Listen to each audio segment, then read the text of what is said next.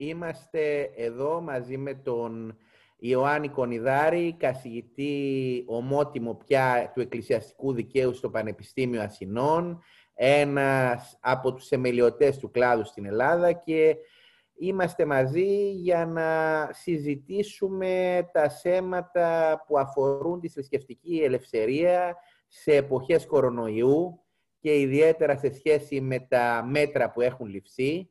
Και σήμερα διάβαζα το πρωί ότι έχει καταχωρηθεί και προσφυγή στο Συμβούλιο της Επικρατείας από σειρά αιτητών, τους οποίους εκπροσωπούν βέβαια δικηγόροι, με την οποία ισχυρίζονται ότι είναι αντίθετη στο Σύνταγμα η απαγόρευση, ο περιορισμός, θα έλεγα καλύτερα, άσκησης θρησκευτικών εκδηλώσεων από τα διάφορα θρησκεύματα. Έχουμε δει αυτή την άποψη να εκφράζεται και από συναδέλφους καθηγητές του Εκκλησιαστικού Δικαίου.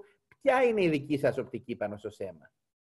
Ε, εγώ την ε, δική μου οπτική την έχω ήδη ε, νωρίς, θα έλεγα, ε, δημοσιοποιήσει, και μάλιστα με ένα άρθρο μου στην εφημερίδα «Το βήμα της Κυριακής» στις δεκαπέντε Μαρτίου, και είχα έκτοτε πει ότι θα πρέπει να γίνει αντιληπτό ότι τα ατομικά δικαιώματα, άρα και η θρησκευτική ελευθερία, άρα και η ελευθερία της λατρείας, έχουν περιορισμούς, έχουν φραγμούς.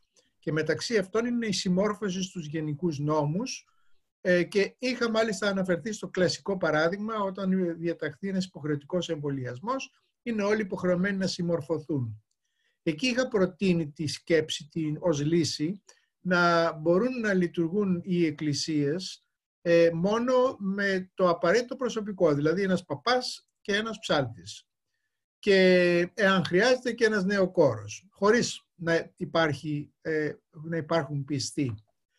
Η, η Σύνοδος της Εκκλησίας της Ελλάδος, η Διαρκής Σύνοδος, διευρυμένη βέβαια, ε, και εδώ μπαίνουν τώρα ειδικά προβλήματα κατά πόσον η απόφαση αυτή ήταν η σωστή σύνθεση κλπ.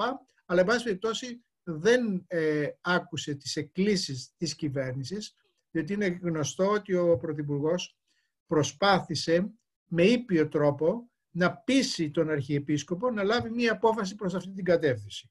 Δεν την θέλησε την λύση αυτή ο Αρχιεπίσκοπος και η ε, συνοδική, η διαρκή σύνοδος, η μικρή σύνοδος όπως έχουμε εδώ στην Ελλάδα, η οποία είχε διευρυνθεί με όλους τους ενδημούντες στην Αττική ε, Μητροπολίτες, ήταν δηλαδή είκοσι πέντε άτομα συνολικώς, και η άποψη που, που επικράτησε ήταν ότι θα έπρεπε οι εκκλησίες να είναι ανοιχτές για να γίνεται ο εκκλησιασμός. Ε, βέβαια, ήδη είχαν προηγηθεί ορισμένοι ιεράρχες, όπως ο Μεσογέας και Λαυραιωτικής Νικόλαος, ένα παράδειγμα φέρνω, που είχαν στην περιοχή τους περιορίσει τον, ε, τον εκκλησιασμό και είχαν πει ότι θα γίνεται μόνο μία λειτουργία κατά Κυριακή. Το πρόβλημα είναι ότι τώρα έχουμε μία πανδημία, δεν έχουμε, δεν έχουμε δηλαδή απλώς ένα, ένα ε, έκτακτο γεγονός, έχουμε μία πανδημία που σημαίνει ότι σε παγκόσμιο επίπεδο λαμβάνονται μέτρα περιορισμού της εξαπλώσεως του ιού.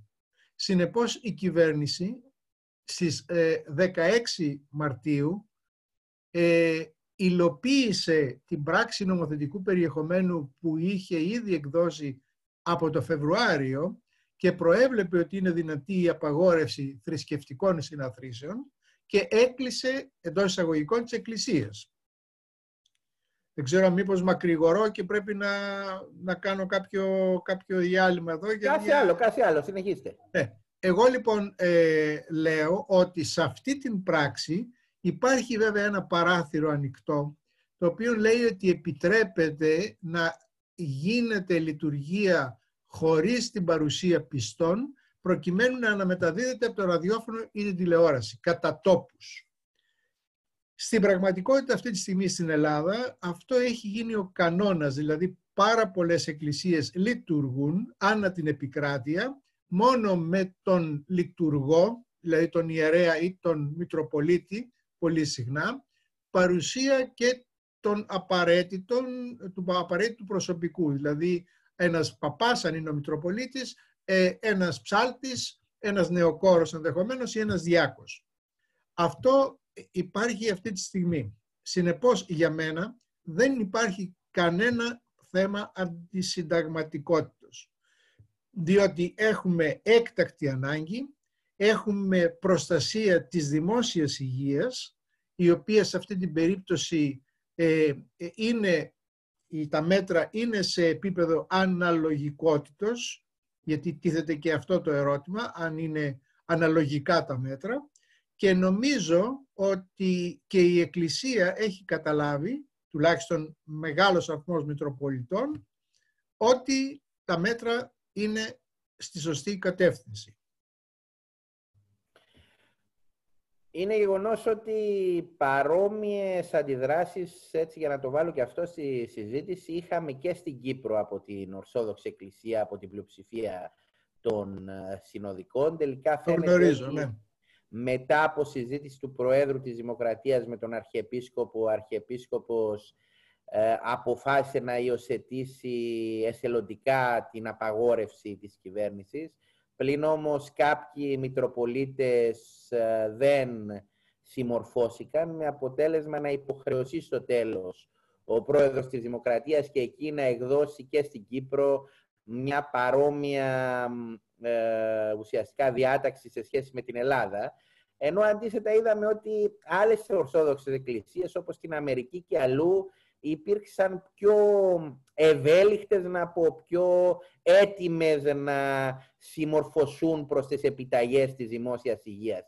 Εσείς, Αλήθεια, πώς αξιολογείτε αυτό το επιχείρημα ότι η πίστη ε, βλάπτεται και περιορίζεται, ουσιαστικά καταργείται το δικαίωμα σε περίπτωση που ε, απαγορευθεί η παρουσία πιστών στον εκκλησιασμό? Διότι Ε, με βάση την παραδοσιακή αντίληψη, το γράφετε άλλωστε και στο βιβλίο σας, εκείνο που είναι πράγματι χωρίς περιορισμούς είναι το δικαίωμα πίστης. Εκείνο δεν περιορίζεται, αλλά προφανώς το δικαίωμα εκδήλωσης πάντοτε γινόταν δεκτό ότι μπορεί να περιοριστεί αρκεί να υπάρχει πράγματι ένας τεράστιος σκοπός, όπως εμπροκειμένο η δημόσια υγεία και η αναλογικότητα. Οπότε εσείς θεωρείτε ότι πράγματι ισχύει αυτό που γράφουν πολλοί, ότι εκμηδενίζεται το δικαίωμα στη θρησκευτική ελευθερία? Αντιλαμβάνομαι πως όχι.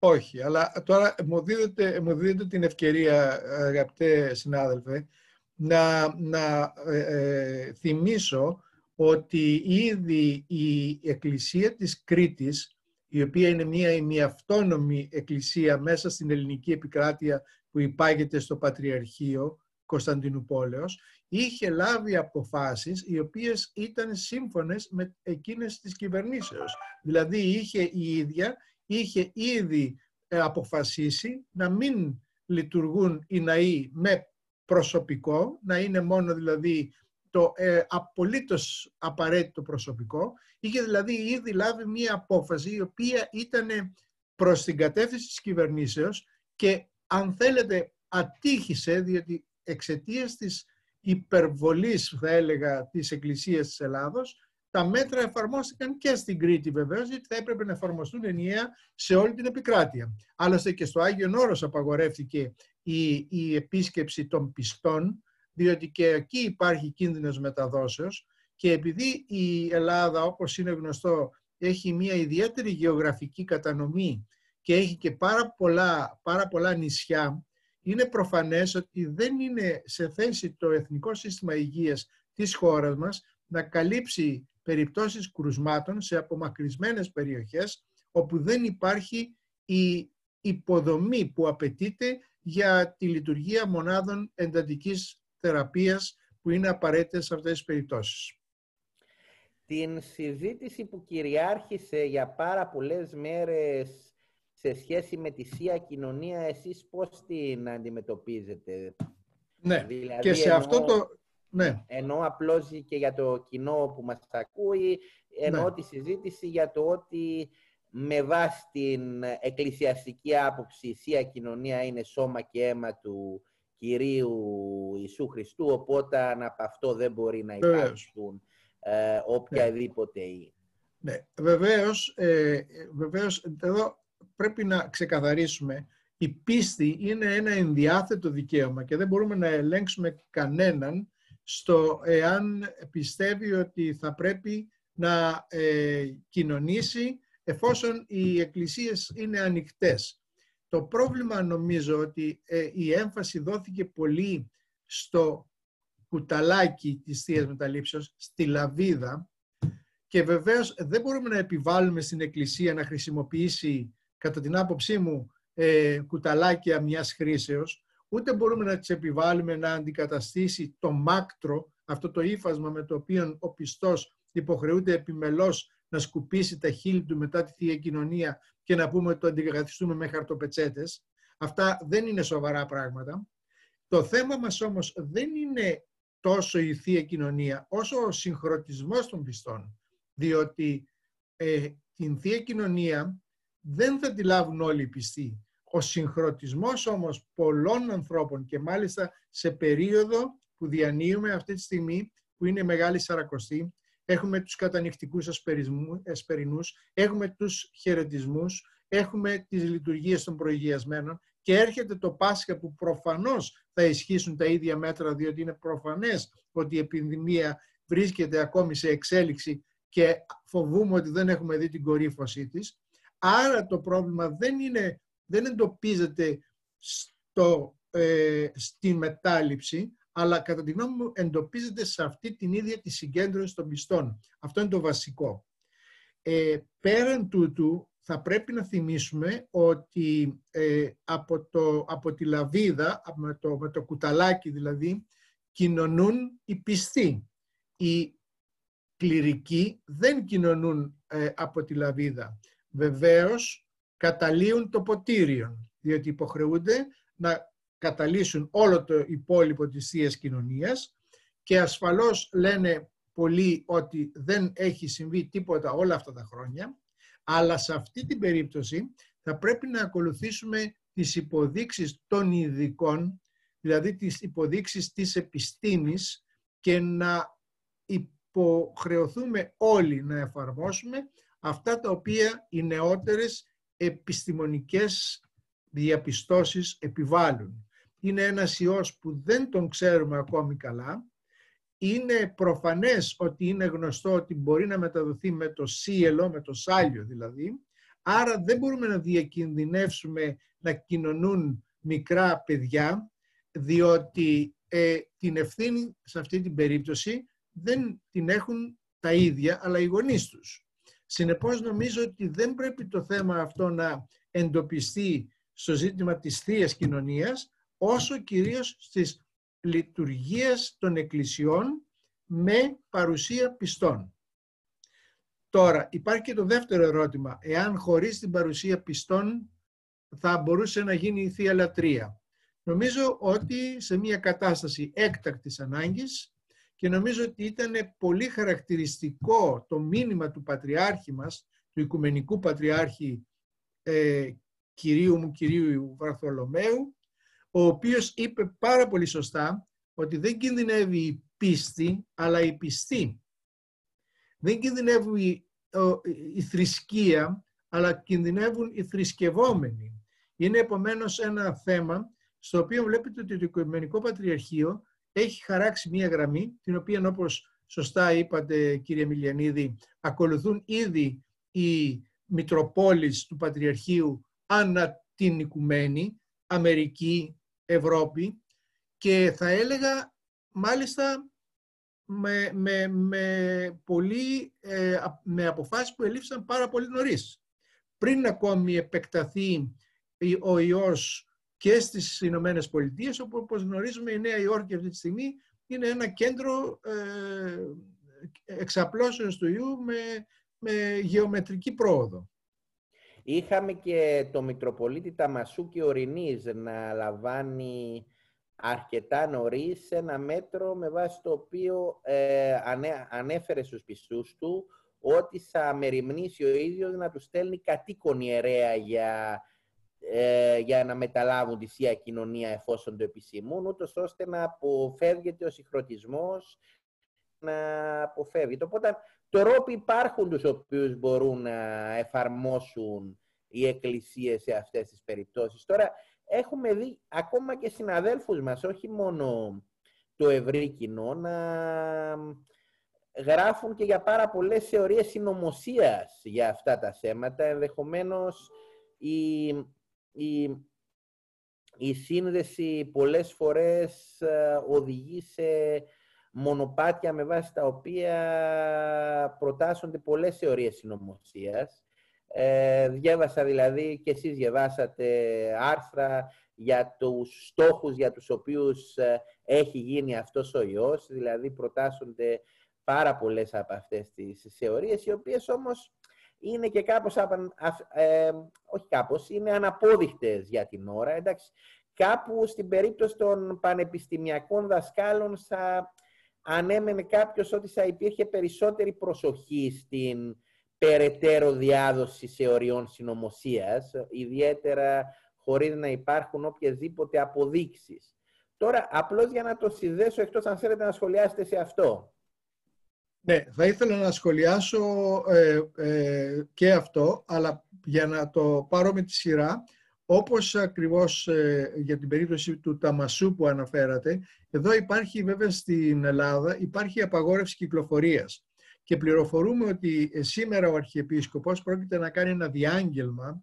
Ο Αρχιεπίσκοπος υπόψιν είχε αποσυρθεί στο ιδιωτικό του μοναστήρι στη Ζάλτσα για να προφυλαχθεί ο ίδιος από, την, από τον ιό, και από εκεί πρόκειται να κάνει ένα διάγγελμα σήμερα ο Αρχιεπίσκοπος Αθηνών, Ιερώνυμος ο Δεύτερος, ε, κατά κόσμον Ιερώνυμος Λιάπης, ο οποίος ε, και πρόκειται να ζητήσει από την κυβέρνηση να άρει τα μέτρα, και μάλιστα ειδικώς να ζητήσει και να επιτραπεί η μετακίνηση ε, των ιερέων προκειμένου να μεταφέρουν τη Θεία Κοινωνία, ή επίσης να επιτραπεί η μετακίνηση των πιστών για επίσκεψη σε εκκλησία. Πράγματα δηλαδή που δεν προβλέπονται στις εξαιρέσεις των μέτρων ε, που απαγορεύουν την, την κυκλοφορία γενικώς στη χώρα μας.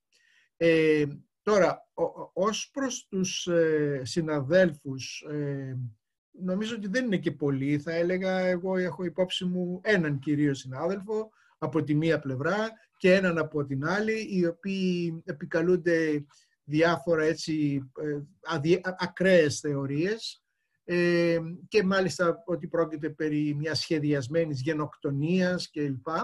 Νομίζω ότι οι, οι συνάδελφοι οι πανεπιστημιακοί ε, έχουν και αυτοί, ε, έχουν και αυτοί όχι απλώς υποχρέωση, ε, θα έπρεπε να έχουν μια σοβαρότητα στην υποστήριξη αυτών των απόψεών τους, και φοβούμε ότι σε αυτές τις περιπτώσεις προέχει κυρίως η προσωπική προβολή, διότι ε, σε αυτές τις ακραίες ε, καταστάσεις είναι γεγονός, το έχουμε δει και με άλλους οι οποίοι προτείνουν διάφορα μαντζούνια, διάφορα δηλαδή υποτίθεται ε, με κυραλιφές ή οτιδήποτε που όταν αληφθεί κανείς θεραπεύεται. Ε, έχουμε δει και την περίφημη κολόνια του Ερντογάν, με την οποία έπαταν αληφθεί τα χέρια, είναι ένα θεραπευτικό μέσο, μπορεί να είναι ένα απολυμαντικό ίσως αν έχει πολύ ενόπνευμα η κολόνια, αλλά θέλω να πω ότι ε, κάθε ένας έχει τη βαρύτητά του, και θα ήθελα να μην επιμείνω στις ε, θέσεις αυτές, διότι δεν αξίζει και η προσπάθεια ανατροπής τους, ακριβώς διότι θα έλεγα ότι είναι φεδρολογήματα. Ναι, είναι κατανοητό αυτό. Ε, ακριβώς δεν αναφερόμουν μόνο σε συναδέλφους στο πεδίο του εκκλησιαστικού δικαίου, αναφερόμουν γενικότερα σε πανεπιστημιακούς, αλλά έχουμε δει όντως και αρκετά ακραίες απόψεις και από συναδέλφους στο πεδίο του εκκλησιαστικού δικαίου. Τώρα, θα ήθελα να σας ρωτήσω ε, πώς βλέπετε να επηρεάζει την φωνή της Ορθοδοξίας γενικότερα η παρούσα κρίση, ιδιαίτερα αν λάβουμε υπόψη ότι έρχεται μετά από μια πρωτοφανή, θα λέγαμε, αναστάτωση στους κόλπους της Ορθόδοξης Εκκλησίας ως προέκυψε μετά το, να το πω, ουκρανικό ζήτημα, έτσι, για σκοπούς ευκολίας και σε σχέση με την διαμάχη που υπήρξε μεταξύ της Ρωσίας και του Οικουμενικού Πατριαρχείου ως προς το θέμα της αναγνώρισης της αυτοκεφαλίας της Ουκρανικής Εκκλησίας, και το οποίο οπωσδήποτε έχει προκαλέσει ένα ρήγμα στους κόλπους της Ορθόδοξης Εκκλησίας. Έχουμε δει και εκκλησίες όπως η Εκκλησία της Ελλάδας, η Εκκλησία της Κύπρου να προβληματίζονται για αρκετό καιρό ως προς την θέση που θα κρατούσαν. Τώρα έχουμε μία μέγιστη κρίση παγκοσμίως, δηλαδή ε, δεν θυμάμαι προσωπικά ποτέ είχαμε μία αντίστοιχη κρίση με την έννοια να επηρεάζει τόσες πολλές χώρες ανά το παγκόσμιο με τόσο έντονο τρόπο, όχι μόνο οικονομικά αλλά από όλες τις απόψεις. Οπότε πώς επηρεάζεται η δυνατότητα της Ορθόδοξης Εκκλησίας να μιλά με ενιαία φωνή μέσα σε αυτή την περίοδο, διότι έχουμε δει και μεγάλους διεθνείς οργανισμούς όπως είναι η Ευρωπαϊκή Ένωση, που σε αυτή την περίοδο τράβηξαν αρκετά πίσω, αφήνοντας τα κράτη να επιβάλλουν το καθένα τα μέτρα που κρίνει σκόπιμο. Ε, κάτι τέτοιο, κάτι ανάλογο βλέπουμε και σε σχέση με τις Ορθόδοξες Εκκλησίες. Δηλαδή δεν βλέπουμε μια πανορθόδοξη ενιαία στάση.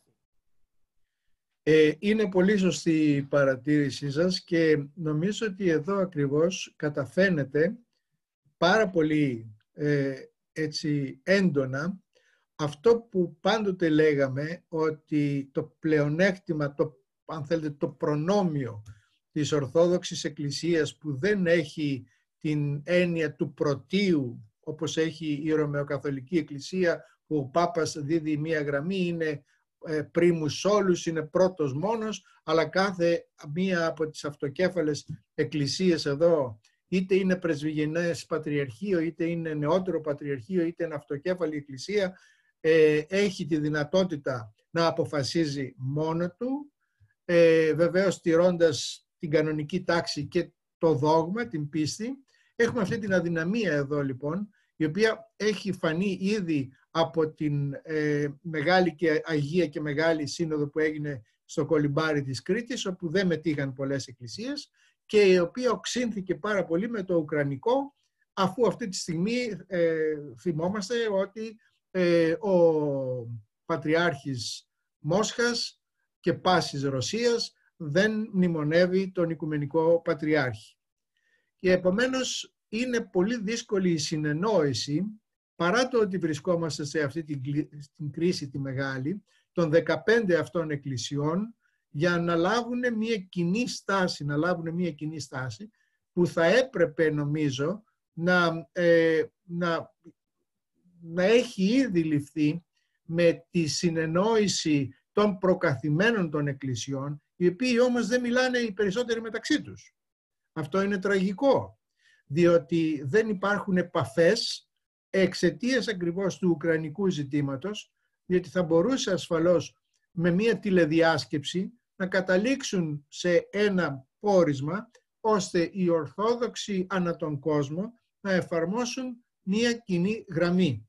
Ενώ εδώ βλέπουμε ότι ο καθένας Μητροπολίτης και ο καθένας αρχηγός αυτοκέφαλης εκκλησίας επιχειρούν με τους δικούς τους τρόπους να αντιμετωπίσουν αυτό, αυτή την κατάσταση, την πανδημία. Χαρακτηριστικά τώρα βλέπω ότι σήμερα ο Μητροπολίτης Κερκύρας Λεουχάριν, προφανώς εκτός αποφάσεως της συνόδου του, ε, καλεί την κυβέρνηση να προσέλθει να κοινωνήσει των αχράντων μυστηρίων. Ή παράλληλα βλέπουμε τον Κιέβου, τον υπαγόμενο στο Πατριαρχείο της Μόσχας, να υπερίπταται με ελικόπτερο πάνω από την Ουκρανία και να περιφέρει μία εικόνα προκειμένου να ευλογηθεί ο λαός και να ε, αρθεί η πανδημία. Ε, αυτό επομένως είναι ένα δείγμα των καιρών μας. Εγώ βλέπω με μεγάλη έτσι, προσοχή τον Οικουμενικό Πατριάρχη, ο οποίος χωροστατεί ανελιπώς μέσα στον Πατριαρχικό Ναό σε όλες τις ακολουθίες, μόνος του, με τους κληρικούς της αυλής οι οποίοι έχουν το ρόλο του ψάλτη κτλ. Και, και δεν υπάρχει στο Οικουμενικό Πατριαρχείο τουλάχιστον και στις Μητροπόλεις που υπάγονται σε αυτό, δεν υπάρχει άλλη γραμμή, άλλη φωνή. Ενώ αντιθέτως, όπως είπατε, και στην Κύπρο αλλά και στην Ελλάδα βλέπουμε, ας το πούμε, διασπαστικές τάσεις που έχουν σκοπό να εξυπηρετήσουν ε, συγκεκριμένες ομάδες πιστών, όπως αυτοί οι Λεουχάριν, οι οποίοι προσέφυγαν ήδη στο Συμβούλιο της Επικρατείας και οι οποίοι ζητούν την ακύρωση μιας αποφάσεως της κυβερνήσεως, πράγμα που το θεωρώ όλος απίθανο, διότι δεν νομίζω ότι προσβάλλεται ούτε η ΕΣΔΑ, ούτε η Ευρωπαϊκή Σύμβαση Δικαιωμάτων του Ανθρώπου, ούτε το Σύνταγμα. Διότι ακριβώς επειδή η Εκκλησία της Ελλάδος ήθελε πάντοτε την πολιτιοκρατία και γι' αυτό ακριβώς και επέμενε να μην αλλάξει το άρθρο τρία του Συντάγματος, είναι προφανές ότι αυτή τη στιγμή ως νομικό πρόσωπο δημοσίου δικαίου υποχρεούται να συμμορφωθεί στις αποφάσεις της πολιτείας. Και αν μου επιτρέψετε να προσθέσω και κάτι, πιστεύω ότι μετά από αυτή την κρίση θα έχουμε πλέον μία σαφήνεια στο ποιοι είναι οι διακριτοί ρόλοι Εκκλησίας Πολιτείας.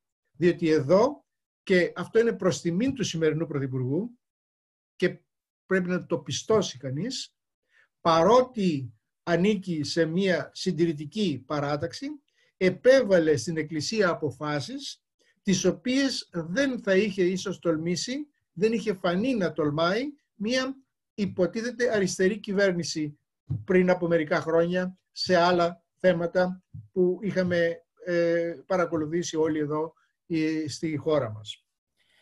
Να θα ρωτήσω, επειδή δεν το έχω παρακολουθήσει, από πλευράς των άλλων θρησκευτικών ε, φορέων στην Ελλάδα, όπως των παλαιομορολογητών, των μουσουλμάνων και ούτω των Εβραίων και ούτω καθεξής, υπήρξαν αντιδράσεις σε σχέση με τους περιορισμούς? Ναι.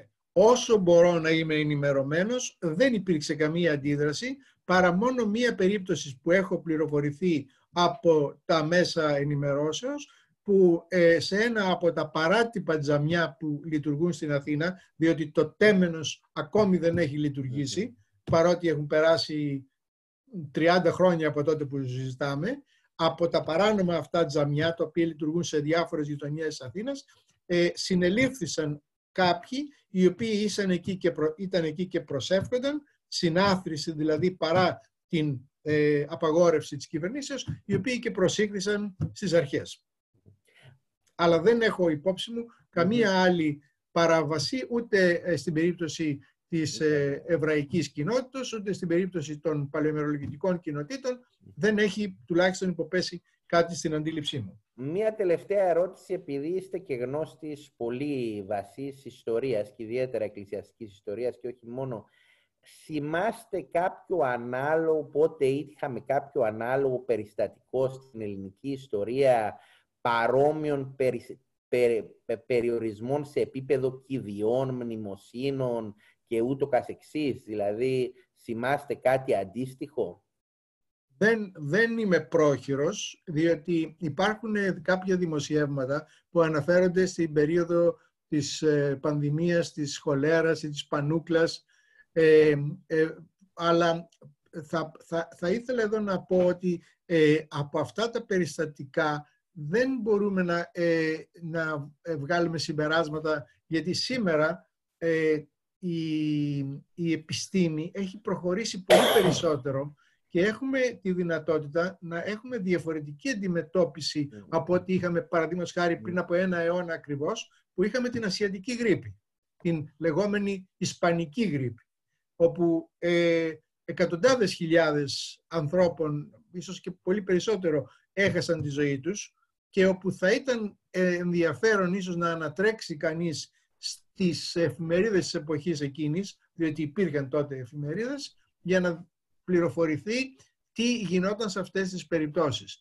Αλλά γνωρίζουμε ότι στις μεγάλες πανδημίες όπως της πανούκλας και τα λοιπά, δεν υπήρχε δυνατότητα να προλάβουν να ε, θάβουν τα, τα θύματα και βεβαίως προχωρούσαν σε άλλα μέτρα, κάθε τόπος διαφορετικά τα αντιμετώπιζε. Πολύ λογικό, πολύ λογικό. Λοιπόν, να ευχαριστήσω για αυτή τη σημερινή συζήτηση. Ήταν νομίζω πολύ επικοδομητική. Ε, ευχαριστώ πάρα πολύ και καλό υπόλοιπο. Ε, και μένα ήταν χαρά μου αυτή η συνομιλία, η οποία, ε, για την οποία ευχαριστώ θερμά που δόθηκε η ευκαιρία, και θέλω να ευχηθώ σε όλους ε, προπάντων υγεία, συμμόρφωση με τα μέτρα της πολιτείας, αυστηρή συμμόρφωση, διότι η πολιτεία ακολουθεί τις υποδείξεις των ειδικών, και διότι θα πρέπει να ξεχωρίσουμε την πίστη από την επιστήμη. Η πίστη είναι ένα ενδιάθετο δικαίωμα. Μπορεί κανείς στο σπίτι του μένοντας να προσεύχεται, να ασκεί τα, τα λατρευτικά του καθήκοντα χωρίς να είναι ανάγκη να πάει στην εκκλησία, πολλό μάλλον καθώς η οι λειτουργίες και οι ακολουθίες μεταδίδονται, τουλάχιστον στην Ελλάδα και φαντάζομαι και στην Κύπρο, από πλήθος ραδιοφωνικών yeah. και τηλεοπτικών εκπομπών. Έτσι. Ευχαριστώ πάρα πολύ.